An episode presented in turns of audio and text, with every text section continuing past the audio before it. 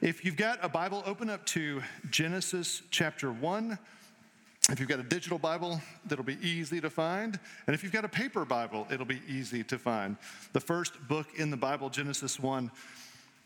We're looking at the idea of, den- uh, of identity the next few weeks. And I know it's something that we're all interested in. It's something we all think about. It's something we all wrestle over.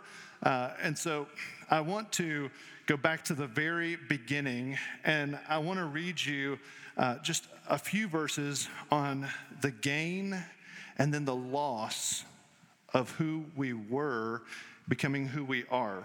So let me read to us in Genesis chapter 1, starting in verse 26. It says, Then God said, Let us make man in our image, after our likeness and let them have dominion over the fish of the sea, the birds of the heavens, the livestock, and over the earth, and over every creeping thing that creeps on the earth.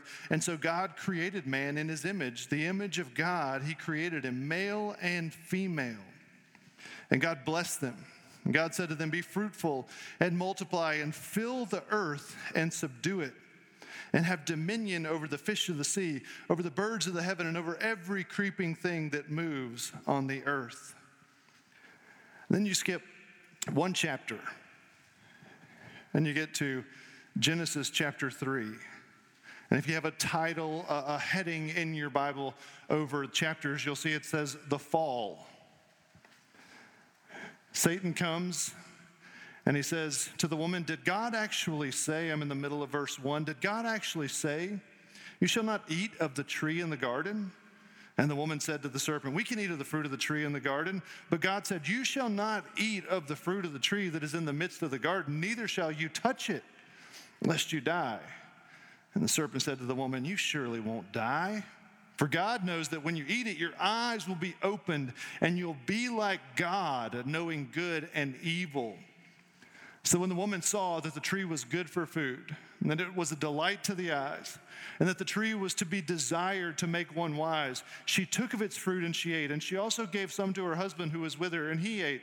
And then the eyes of both were opened, and they knew that they were naked. They sewed fig leaves together, and they made themselves loincloths. Verse 8 and they heard the sound of the Lord walking in the garden in the cool of the day.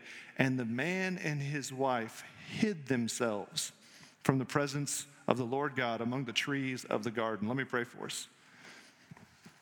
Father, as we look at this idea of identity and who we are, Lord, we know at the core of each of us, we really want to be fully known and fully loved. And Lord, you gave us an identity and then we blew it, we lost it. And so, Father, help us tonight to see how you have worked a plan to reclaim that identity. Father, give us peace as we journey on this path to coming back to you. It's in Christ and we pray. Amen. So in, in Genesis 1 26 through 28 that we just read here, of 29 actually, a few things happen. One, you see the the, the one God in the plural. You see God say here, let us make man in our image. And when you read the creation account, which is not, we're not studying the full aspect of Genesis 1 here, which by the way is layers upon layers. It's just a fascinating study. But in Genesis 1, what we see is we see God the Father, God the Son, we see the Holy Spirit all at work here. And the culmination of the creative act is when God makes you and me, when He makes Adam and Eve. And we see God bring life all along. But here, something special happens. And you got to ask, what's the difference in humans and the rest of creation? Um, Daisy and Gatsby, and I'm not talking about the Great Gatsby, although they are named after the Great Gatsby. Those are our Boston Terriers. We love Daisy and Gatsby. They're sweet. Gatsby is infatuated with Daisy, and Daisy tolerates Gatsby. It's very similar to the book. And so these, these little Boston Terriers, they, you know, when you buy a dog, you buy a heartache you know you're going to outlive that animal. I mean, unless something tragic happens to you, you are buying something that's going to break your heart. And so we had lost a Boston Terrier. His name was Samson, and Samson was amazing. And so when Samson died, I was like, I'll never love again, and I'll never own a dog again. And those two are the same. Like I was like really torn up, like really torn up when we lost Samson. And then two years later, here comes Daisy. And I remember Daisy, this sweet little girl, Boston. She she's like walking around the house, and I was like, I will never love you and then she like was kind of clawing to like come up in my lap and she came up in my lap and then with her little puppy tongue, she like licked my cheek and I was like, blast you. Blast you. Now I love you. And so like but for the first 2 months I was like really distanced from this dog. I was like, I don't want to love another dog. They just break your heart. And now like we just, I love Daisy and I love Gatsby, and they're wonderful. And you know what? They are alive they are a creative work of the Lord. They've got, I think, now we can, the, the word like soul and spirit, they mean different things to different people. Bible scholars debate them. But when God breathes his life into something, it has something deep in it. These dogs have that thing that's deep in them. But the dog is not a human. God did something different when He made us. He made something totally different, and we have to ask, like, well, what is it? What, what, what was it he did with us that he didn't do with any other creation? And if you look, we did a, a series on work about a year ago, last spring, and we talked about a couple of these words. But if you look, he says in verse 26 here, or 28, he says, God blessed them and said to them, Be fruitful, multiply, fill the earth, subdue it, and have dominion over it. So God gave humans two roles, He didn't give anything else. The two roles are kabash and radah.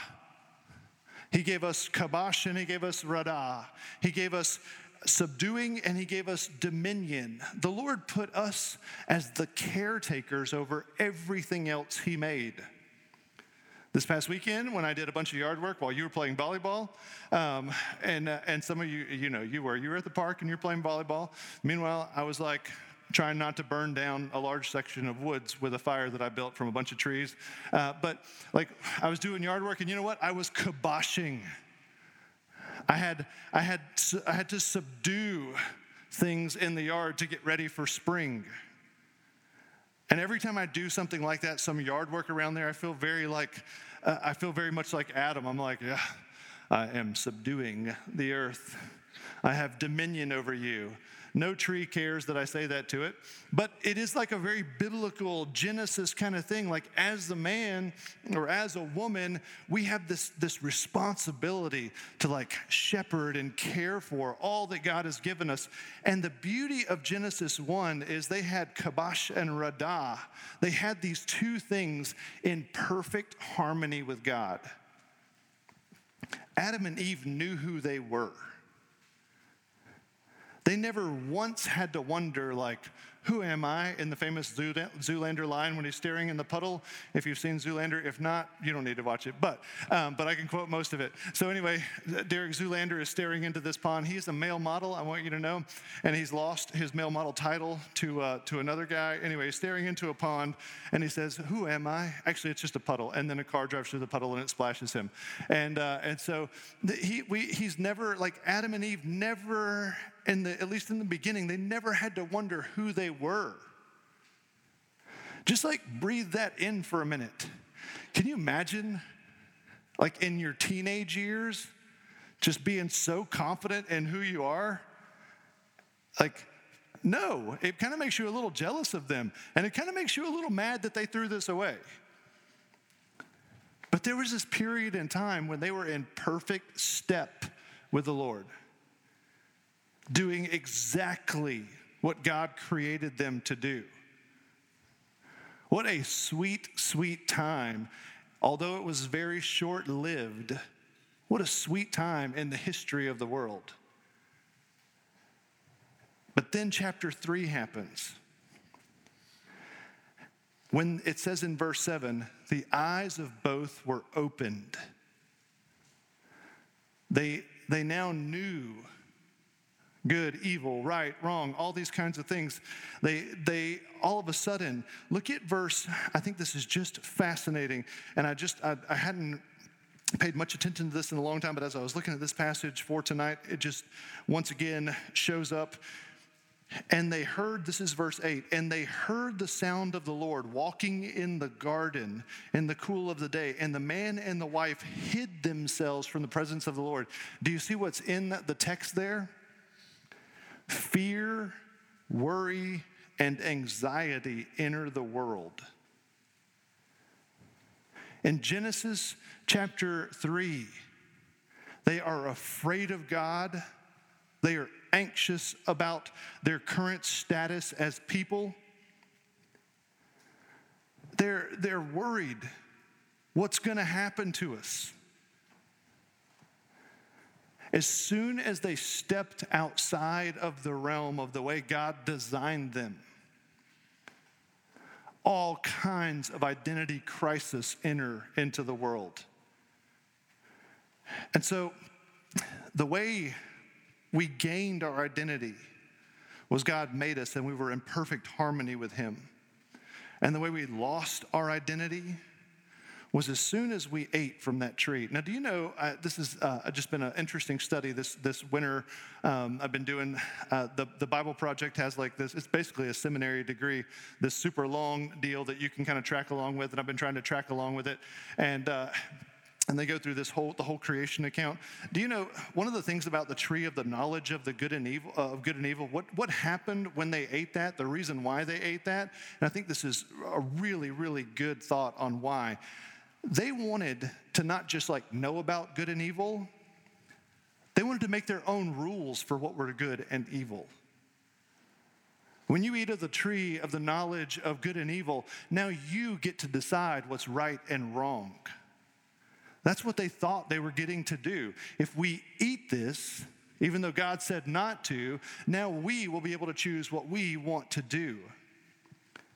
And as soon as we start making the rules of what is right and what is wrong, we immediately step outside of the plan of God and we incur the judgment of God. And things like anxiety and worry and fear and a myriad of other things come crashing in on our identity. And we have an incredible worldwide identity crisis. And so, there's ways, though, that, that we try today to reclaim our identity. There are things like, like the Enneagram which, by the way, I don't mind the Enneagram. I'm a five. I've thought about it. And so, if you know the Enneagram, you know that, like, that's what I do as a five. I think about things. Um, Heather is a six. She is like, uh, she's like concerned about all the thinking. And, uh, and so, some of you are sevens. You're like the party waiting to happen. Some of you are like, I don't know what you're talking about. And, uh, but you would know if I was like, well, let's talk about Myers Briggs. Are you an ENTP? What are you? And so, you're like, now you're speaking my language. Some of you you are like the right path people, some of you are culture index. We've got all these different, these different ways to say, Who am I? And we, we push them in companies, we do all this stuff. And here's the funny thing about those tests they don't help you find your identity, they show you what you already know. You're like, oh yeah, I knew I was good at those two things and bad at those three things. That's what a, per- a, personality test doesn't help you find your identity. It just shows you what you're like gifted at and what you're not. We want more than that. We want to know like, but what's my point? What's my purpose? How do I fit in? Then we have other ways. We we we have uh, we have social media, we have YouTube. Everybody I know that has little kids, they have like a timer on how much YouTube the kids can watch. And the kids will go and they'll watch YouTube and they'll they'll get like their entertainment, but they'll also get told things about who they are. Counseling. Counseling is at an all-time high. During COVID, when counselors weren't, and I've got some friends who are counselors, when they weren't meeting with people face to face, their calendars were full of, of video conferences with people. Counseling is at an all time high because people are having major anxiety and major uh, uh, identity crisis from one level to the next to the next to the next. Now, there is nothing, I'm not saying there's anything wrong with counseling. Counseling is great. And I think actually some of what we're going to work through over the next few weeks, you may find I need to go to counseling. But what I'm saying is, in and of itself, you're still have a very good chance of not knowing who you are. And so I think if we have to ask, is it working? Because the question, the way we would answer, is it working, is the, the ultimate goal is we want to be fully known and fully loved. Who, who wouldn't want to be fully known and fully loved? Heather and I were talking the other day because I, um, I didn't tell her about a thing, and, uh, and she found out about the thing. And so she, uh, she was like, Were you keeping that from me? And uh, we were on our way. I was going to do premarital counseling, and she was meeting with, she was actually meeting with one of you. And so we're on our way to that thing, and I'm like, bum, bum, bum. Like, here we go. How fast can I drive to the thing? And so, like, we're driving to the same restaurant. We're going to go two different directions. And I was like, no, no, no. I was going to tell you about the thing. I just had kind of forgotten about the thing. And she was like, I'm really mad at you right now. And I was like, yeah. So, so here's, here's the deal. In that moment, I'm like, I really want her to fully know what is in my heart and what's in my mind because I really wasn't trying to keep this thing from her, but I wasn't sure like how we would talk about the thing. And and like at the end of the day, you know what she wanted? She also wanted to be like fully known and fully loved and feel fully secure in the moment. And so both of us want the exact same thing, and we're two feet away from each other, and there's like a major crisis going on in the car. Now we resolved it, everything's fine, and, uh, and the, the thing was fine. And I'll just leave you wondering what it was. Um, and so, anyway, it was not a sinful thing. I just wanted you to know. Uh, not like super sinful. I'm just kidding. It really wasn't. It, um, but it was just one of those things where, and we, we got to talking, and I was like, Heather, I want to tell you all the thoughts that I have, but like sometimes they're hard to get out, and sometimes I don't know the right way to say them. And, and like we just, you know what I mean? Like you just like, I, I, is it safe? Is really the question you're asking? Like, can you really be fully yourself, like fully known and fully loved? All humans, and Heather and I have a really, really healthy marriage all humans wrestle over this idea of can I really, really, is there a place I can really be fully known and simultaneously fully loved? And in Genesis 1, they were fully known and they were fully loved and they knew it. You know, if, if, if we are going to ask, like, the way we claim our identity today is it full is it working? Because we want to be fully known and fully loved. I would say it's it's not working. Um, fear and anxiety are at an all-time high it started in Genesis 3, verse 8, and it has continued on. Things like imposter syndrome, things like girls freaking out because they're 29 and single, guys having like the big boy moves. Um, you know, there's, there's like um, one guy called it fiscal porn, where you kind of worship how much money's in your bank account, how much you're making. Um, there's infidelity. There's an incredible fear of commitment. I want to do like a whole message on, on I just want to dig through the Bible and find like why we don't need to be afraid of long term things. Uh, everybody's got like an out. Everybody, what's the resale value? Is there, is there a prenup? Is there like, how do, we, how do we make sure we can get out? That is all a product of sin. It's all fear based. And so our claim, our, our, our ideas to reclaim our identity, they're simply not working. Will Carlisle was telling me the other day we were talking about this idea, and he said, "Thomas, I went to I went to the Passion Conference. I went one night, and I was like, all right." He said, "Yeah, Sadie Robertson was going to speak," and I was like, "Oh, dang, I'm going to get Sadie." And uh, that's just letting you know. That's just me and Will talking. And then he was like, and then I was totally wrong. Let me tell you what she said. And I said, "Tell me, Will."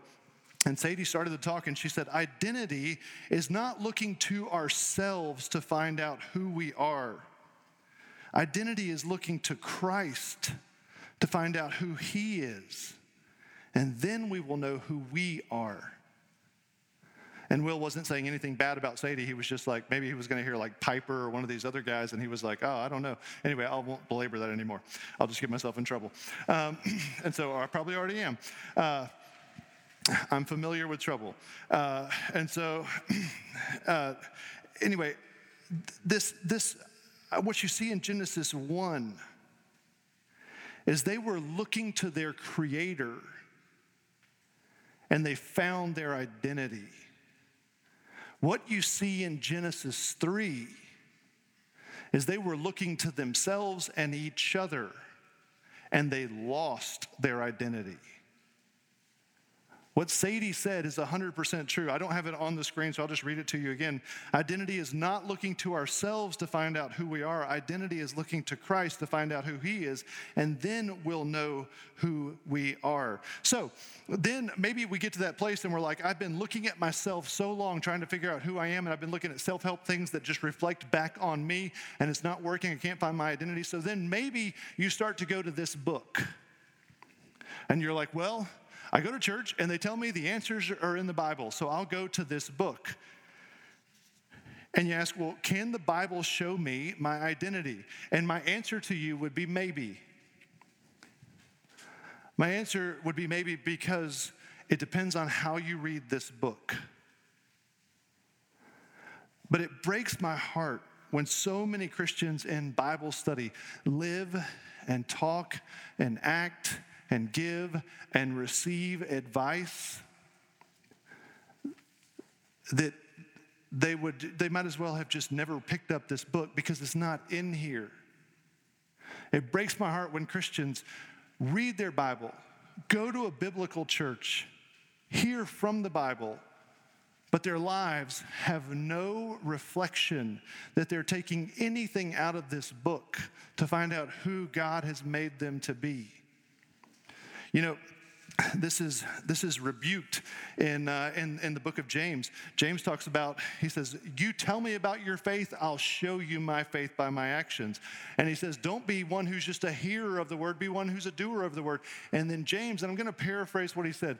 He says that Christians, quote unquote, who claim this book but live lives apart from it, are no different than the devil himself. Now, think about that. That's super strong. He says, You say you believe in God, good, so does the devil. When Christians come to a Bible believing church and they hear the word and they're in a small group and they read this book, but they don't do anything with it, one, you just like pick up a hobby, like play pickleball or something. Like you're just kind of wasting your time. What's the point? But two, Aren't you driving yourself mad? It's heartbreaking. Proverbs 8:34. I was reading in the book of Proverbs just this morning, and uh, and as I was reading in, in Proverbs 8:34, Proverbs 8:34 says, "Blessed is the one who listens to me, watching daily at my gates, waiting beside my doors." There's something beautiful about this idea of the person who reads this book and sees words like that and says, Maybe I'll find who I am if I listen to the Lord in His Word. And I daily watch for the Lord's work out by His gates, and I wait beside His doors. Verse 39 For whoever finds me finds life and obtains favor from the Lord. But let me just go ahead and tell you you can read this book and try to live it out wrongly. For instance, if your favorite verse that you claim, and I'm just going to throw some out, and I mean these as standalones, one good rule for the Bible is never read a single verse. Always read the verses before and the verses after. But if you're the kind of person who says, "Hey, Philippians 4:13 is my favorite verse. I can do all things through Christ who gives me strength." If you're like, "Hey, Romans uh, 8:37, I am more than conquerors through him uh, through him who loves me redeem me, and God works all things to good." Romans 8:28. If these are like your favorite verses, if uh, if Isaiah 40, 31, those who wait on the Lord will renew their strength and soar on wings like eagles. If those are your favorite verses, if those are the ones you claim when you're like going into that meeting, I would say you too are reading this book wrong. I would say you're still looking to you to find some sort of answer and fulfillment. I would go so far as to say if those are your favorite verses, you probably have books with like numbers in front of the in the titles like five dysfunctions or seven habits or 12 rules because you still are living a humanistic pseudo spiritual journey and it's going to leave you disappointed with God and yourself But there's good news. And the good news is that Jesus, He wants you to know who you are. Let me share with you another famous passage where Jesus kind of gives us some clues here Matthew 22, 36 through 40. But when the Pharisees heard that he had silenced the Sadducees, they gathered together, and one of them, a lawyer, asked him a question to test him Teacher, what's the greatest commandment in the law? And he said to him, You shall love the Lord your God with all your heart, with all your soul, with all your mind. And this is the great and first commandment. And the second is like it You shall love your neighbor as yourself. On these two commandments depends the law and the prophets. And so we read that verse and we know it's true. I need to love God with all my heart, all my soul, all my strength, all my mind. I need to love my neighbor as myself. But any thinking person will get to that second command and you'll see Jesus himself seems to advocate a type of self care where he says, I'm supposed to love my neighbor as I love myself. And so, and so we, we try hard to love ourselves, but we skip over the love of God. And some of you, some of you have been insulated in a really unhealthy way with this like weird blend of Christianity and and bulldozer parents and helicopter parents and uh, and you know nice thoughts from Netflix shows and those kinds of things and you've got this weird blend of like Christianity and how the Bible says that God loves you and you're to love yourself, and this really secular view, and they're woven together and you don't even realize they're woven together, and it creates this blanket that wraps you up that you call God.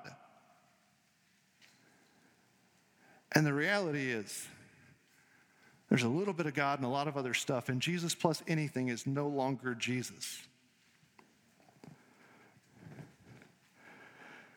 And what happens is, we wonder why we have a fear based existence or a self righteous based existence. And hopefully, part of the reason you're here tonight is you're just kind of at the end of all that and you want to know how do I get comfortable in who the Lord has made me? Paul David Tripp, a great, a great author, I really like reading his stuff. He wrote a poem and the poem is on I've searched for identity.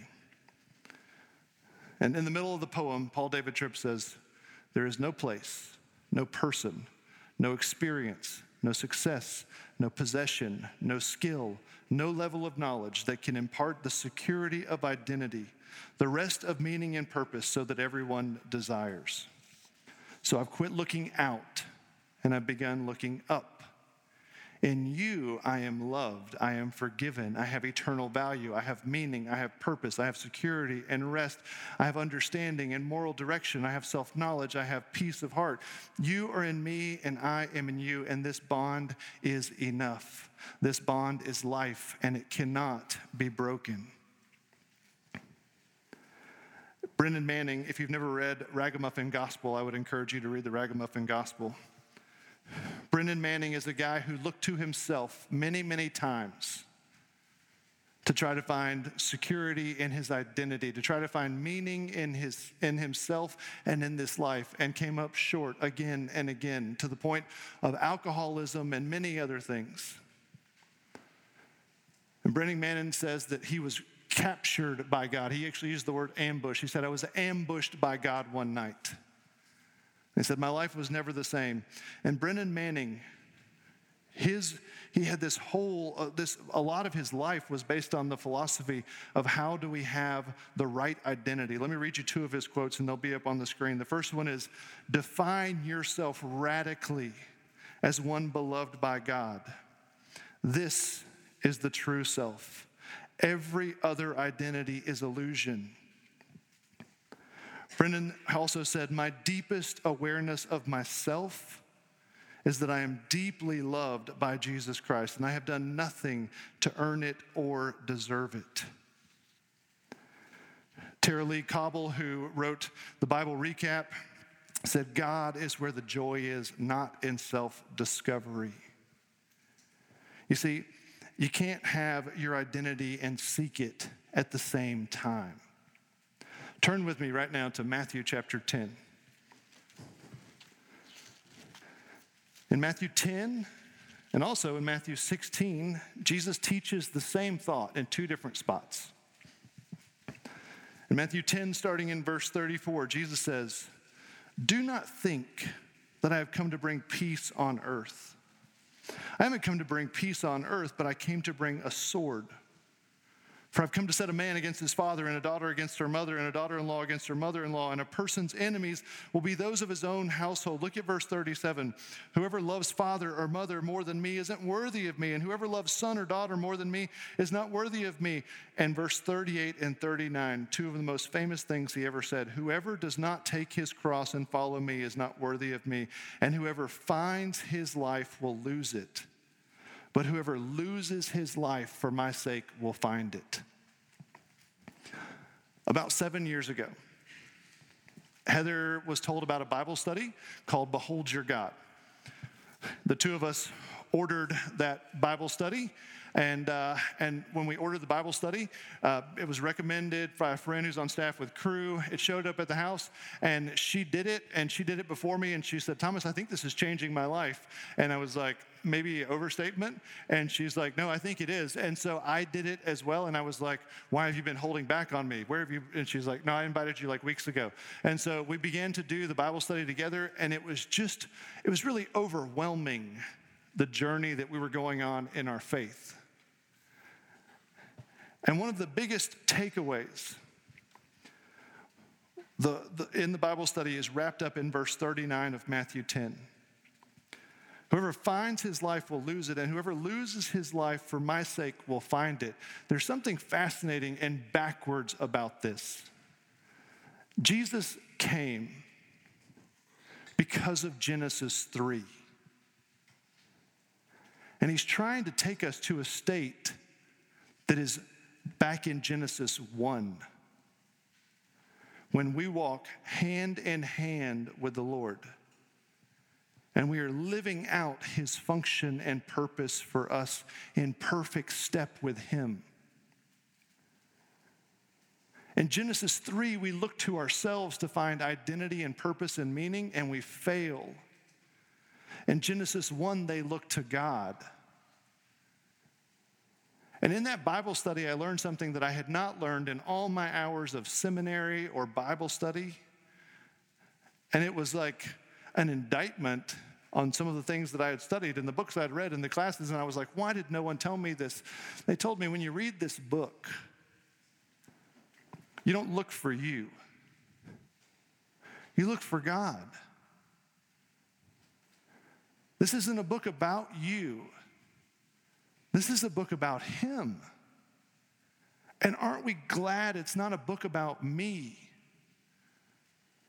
Because we see what happens when we look to ourselves for purpose and identity and hope. We fail over and over and over again. And we eat the fruit and we fall away from God. And our lives are consumed with major identity crisis. But something happens when I go from looking to me to looking to Him. I'll never forget being in, uh, in a hotel out in Yosemite, right on the edge of Yosemite, in, in the year of our Lord, 2000. Uh, it was like a long time ago when some of you were just a thought, um, like you were just you were just wee lads, and uh, and I was meanwhile, uh, you know, 23 year old Thomas was like deeply in love with Heather Watson. And I was just trying to figure out should I marry this girl or not? And as I was sitting there, I was like, well, I need to stop thinking about Heather. And while no one had told me that idea that I need to read the Bible to find God, and in finding God, I would lose my life, but I would somehow find it, I began to read. And in the course of reading through the Old Testament, trying to learn about the Lord, it became clear that I ought to marry Heather. And that was a really good choice. And I tell you that to say it shocked me that day. I'm reading this Old Testament passage. I'm not trying not to think about Heather. I'm really not in the moment. And I was like, I think the Lord's talking to me about Heather. It's amazing how when we seek to find Him, we begin to find ourselves too. And it's exactly the story of Genesis 1. They looked to him and walked in step, and all was right with the world. They look to themselves, and all falls apart. I want to land the plane with a quote and two thoughts. The quote's going to be on the screen, and this is from C.S. Lewis. I would encourage you to take a picture of this and reread it later. The real, your real new self, which is Christ and yours also, and yours just because it is. He will not come as long as you are looking for it. Or will he, you will not, I'm sorry, your new self, your real self will not come because you are looking for it. It will come when you are looking for Him. The principle runs all through life from top to bottom. Give up yourself and you will find your real self. Lose your life and you will save it. Submit to death, death of your ambitions and favorite wishes every day, and death of your whole body. In the end, submit with every fiber of your being and you will find eternal life. Keep nothing back. Nothing that you have not given away will be really yours. Nothing in you that has not died will ever be raised from the dead. Look for yourself, and you will find in the long run only sorry, look for yourself, and you will find in the long run only hatred, loneliness, despair, rage, ruin, and decay. But look for Christ, and you will find Him, and with Him, everything else thrown in. I think that is an incredible expounding thought on Jesus said, Whoever does not take up his cross and follow me is not worthy of me, and whoever finds his life will lose it. But whoever loses his life for Jesus' sake will find it. Jesus bids us come and die. And when we come to him and we stop looking to ourselves, we come to the end of ourselves, the beginning of Him. It's amazing what happens, but it's exactly what C.S. Lewis says. And with Him, everything else thrown in. And so, my two closing thoughts for you would be this on where do we begin? Number one, I think tonight, again, this is the start of this series. We're going to get into some specifics as we go on. But number one, I would repent of running after myself, looking to myself, reading this Bible for myself. I would repent of running after myself and I would run to Christ. And the second is I would read this Bible different from this day forward. Tonight's the night you throw out the old you that's like, what does the Bible say about this decision for me, for my life, for my purpose, for my existence? And you begin to look at it and say, what is the character of God? And may we be like the psalmist who longs to dwell in the presence of the Lord.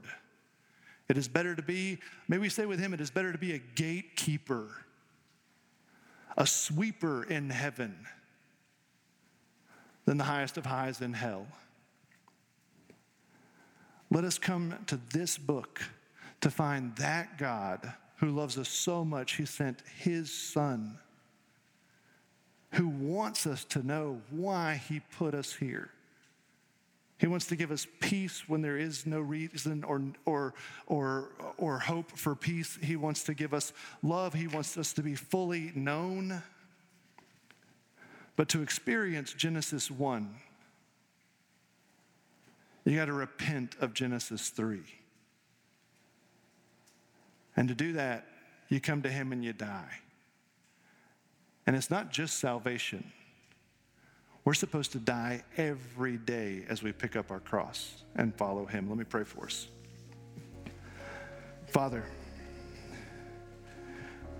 I thank you so much that Jesus was honest with us and told us if we really want to find our identity, if we really want to find our life, then we've got to lose it. And Lord, you want to bring us back to the garden. You want to bring us back in a step by step right relationship with you. You want us to have you want us to, to have the life you've called us to have, the one you've put us on earth to have. Lord, you want to you want to see our existence fulfilled for your glory, but the only way that happens is when I stop looking to me and I start looking to you. So Father, Help me to repent of looking to myself and secular sources to find who I am. And help me to read this Bible to know you, because in knowing you, I'll find myself. Lift all this up in Jesus' name, Lord. Amen.